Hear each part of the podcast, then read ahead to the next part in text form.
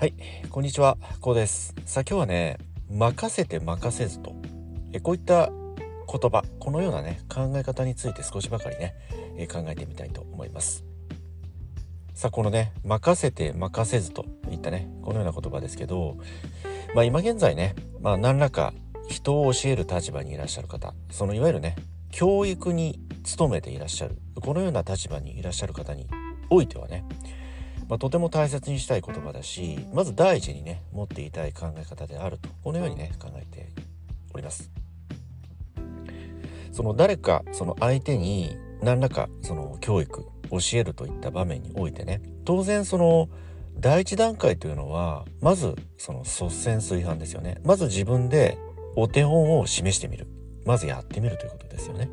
やってみせるということ。そしてその次に実際その相手にねさせてみる。そしてその結果をお互いにね分かち合う共有すると。この流れがねそのいわゆるその人材教育においてはまず第一段階とも言えるね、えー、まあ流れといいますか考え方でもあるんですけどまあこのような考え方というのはまあ僕もある程度ねその人を教える立場といいますかそのような状況にあったこともありますし今現在もねまあ一個ばっかこの教育ですよね人に何かを教えるといったそのような場面もあるんですよね。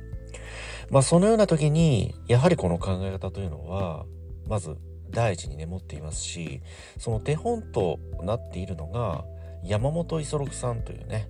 この教育における4段階法といったね考え方なんですけどこの山本五十六さんというのはね、まあ、大変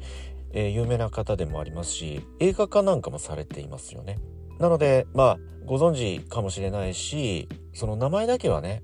聞いたことあるよという方もねそのような方もあるかもしれませんけれどもまあ大変この山本五十六さんというのはね部下の教育に非常にこう長けた方ということでね大変こう人望の厚い方であったといったねそのような、まあ、人物像ということでね、まあ、現在においてもね、まあ、手本とされていると言いますかね、まあ、一つの指針とねされている、まあ、この人物像考え方でもあるんですけど、まあ、この教育における4段階法の中でもねそのまずやってみせ言って聞かせてさせてみせといったねこのような、まあ、文脈で始まるんですけれどもそして最終的にはね褒めてやらねば人が動かしということでねもう実際その教育を受ける側その教えられる側にとってはとてもまさにその理想的なね上司といいますかその教育者といいますかねそのような人物像がなんとなくこうイメージとしてね描けてくるかと思うんですけど、まあ、この「任せて任せず」ってまさにこの教育の4段階法の中にもねまあ語られているといいますかねこの文章の中にもね込められているんですよ。この教育の4段階法の全文の中読んでみますと「やってみせ言って聞かせてさせてみせ褒めてやらねば人は動かじ。話し合い耳を傾け承認し任せてやらねば人は育たず。やっている姿を感謝で見守って信頼せねば人は実らずと。このような文章なんですけどその特にね話し合い耳を傾け承認し任せてやらねば人は育たず。そしてやっている姿を感謝で見守って信頼せれば人は実らずといったね。この特に4段階法の後半部分ですよね。ここにこのまさにね任せて任せずといったねこの考え方が、まあ、こう含まれているわけなんですよね。それは特にねどの部分かというと特にこの話し合い耳を傾けといったところですよね。この話し合い耳を傾けってこのまずそのやってみせるわけですよ。そして実際させてみる。そして結果をお互い分かち合う共有しそして評価してあげる。そしてその次にあるこの言葉。話し合い耳を傾け。この話し合うということはその教えられる側にとっても何らかのその意見なり自分の思いというものがあるわけじゃないですか。ですから話し合うわけですよね。その自分がやっているその例えばご自身が何かをねその相手に教えましたその教えられた相手というのはその教えられたことをまずお手本通りにやってみますよねそしてそれを教えられることができるようになった時に何らかのそこに疑問なり自分なりの考えが芽生えるわけですよですからそこに話し合いが発生しますよね。この話し合いというのはお互いが理解し合う一つのきっかけある意味ではそのターニングポイントになるわけですよね。それはその相手教えられる相手のそこにその相手なりのオリジナル性であったり個性がそこに入ってくるわけですよ。それは教えられた一つのその作業なりお仕事に対してね当然そのお仕事なり作業をマスターし理解した上での疑問ですからそれに対して話し合う話し合うことでよりお互いが理解し合えるとそのお仕事作業に対しても理解が深まっていくわけですよね。その疑問を持つ自分の意見だとかその思いが湧いてくるってそれってその教えられる相手がそのお仕事なり作業に対して真剣に取り組んでいる証拠なんですよね。ですからそこに疑問なり自分の思いが芽生えてくる。なのでこれは非常にその相手その教えられる相手というのは成長が見込めるしとても期待できる相手であるとこのような一つの見極めにもなってくる。そしてその先にあるのってその独り立ちだと思うんですよね。その教えられたそしてある程度マスターできるようになったそして疑問が湧いた話し合ったさらに理解が深まったその先にあるのって独り立ちだと思うんですよ。その独り立ちする時になんですけどまさにその任せて任せずといった言葉が生きてくると思うんですよね。それって教える側教えられる側そこに主従関係がありますよね。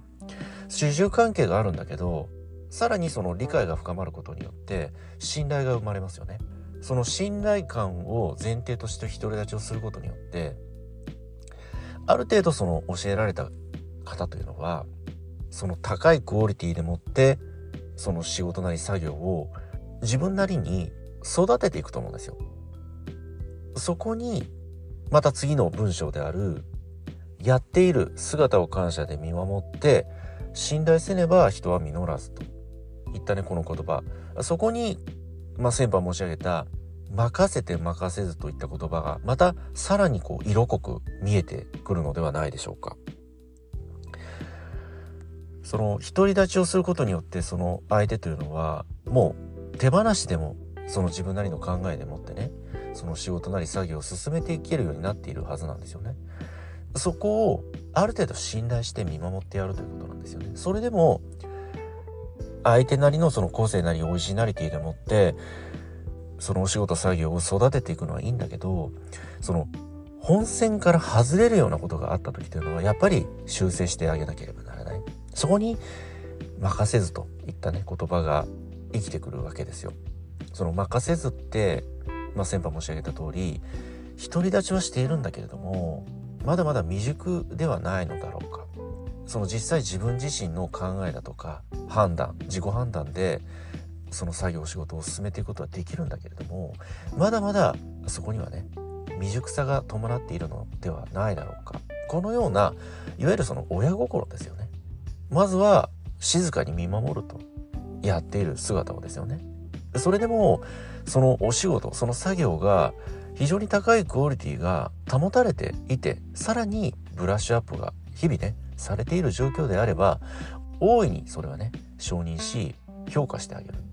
それでも少々本線から外れるようなことまあいわゆるその暴走してしまうようなことってあると思うんですよね。特にその未熟であればあるほどね。その自分を出しすぎてしまったりだとか本来その例えばそのお仕事だとかその作業の本質の部分ですよね。その本質を外れてしまうようなことがありますとそのいわゆるその結果ですよね。そこそのお仕事作業をすることによって生み出される結果がまた全くその別物になってしまう。これって本末転倒だと思うんですよね。それでもその僕たち人間って例えば子供から大人へ成長する過程においてね子供の頃ってご両親の保護下において面倒を見てくれるわけですよ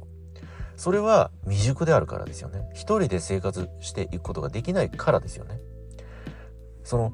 自分自身がその日々ね様々なことに努力している間ってそこに気づかないんだけど親から子供を見れば非常に未熟なんですよね。ですから何か困ったことがあったらいつでも相談においでよっていうのが親じゃないですか。まさにそのイメージというかいわゆるその主従関係というものがこれは切っても切れないものでもあるしその主従関係があるからこそその教えられる教育をされるその側というのも安心してそのお仕事ですとか作業に没頭できるわけですよ。何かあれば相談できる相手があるってそれって非常に安心感じゃないですか。非常に頼もしいですよねそれって。まあ、そのような状況をね温かく見守る。そして何かあれば助けてやるからなって。このようなある意味での親心。そして静かに見守る、まあ、懐の深さといいますかね。そして本線からずれていく。いわゆるその暴走するようなことがあればそこは躊躇なくね喝を入れるよと。このような状況ですよね。これって非常に大切でもあるしその相手教えられる側が立派に独り立ちできるまでねもう大丈夫だってその教える側教育者が安心できる段階にまで達するまでねやっぱりこの任せて任せずといった考え方というのはこれは常に強くねえ持っていたい考え方持っていなければならない考え方であると。え僕はねこのように考えておりますけれどもね。まあ僕もこれまでねかつてかなりのね多くの方の教育に携わってきましたけれどもまあそういった中でやっぱりこの山本五十六さんのね教育の4段階法といった考え方は非常に役に立ったしこの任せて任せずといった考え方、まあ、これ教える側その教育をするものに対するこれある意味での親心なんですよね。優しさであり厳しさであるとこのようにね僕は理解し自分なりにね解釈をしてこれまでね非常に多くの方の教育に当たってきましたけれどもねご自身はどうでしょうか？その人にものを教える教育をしていくこのような場面ってね大なり小なり、まあ、あると思うんですよ。そのような時にどのような考え方でもってねその相手に教える側にね相対していらっしゃいますでしょうか？え少しばかりね今回の内容がそのような場面においてね役に立てばね大変幸いと考えております。はい今日はこの辺りでね終わりにしたいと思います。今回の内容が何らかの気づきやヒントになればね大変幸いと考えております。ではまた次回お会いいたしましょう。ありがとうございました。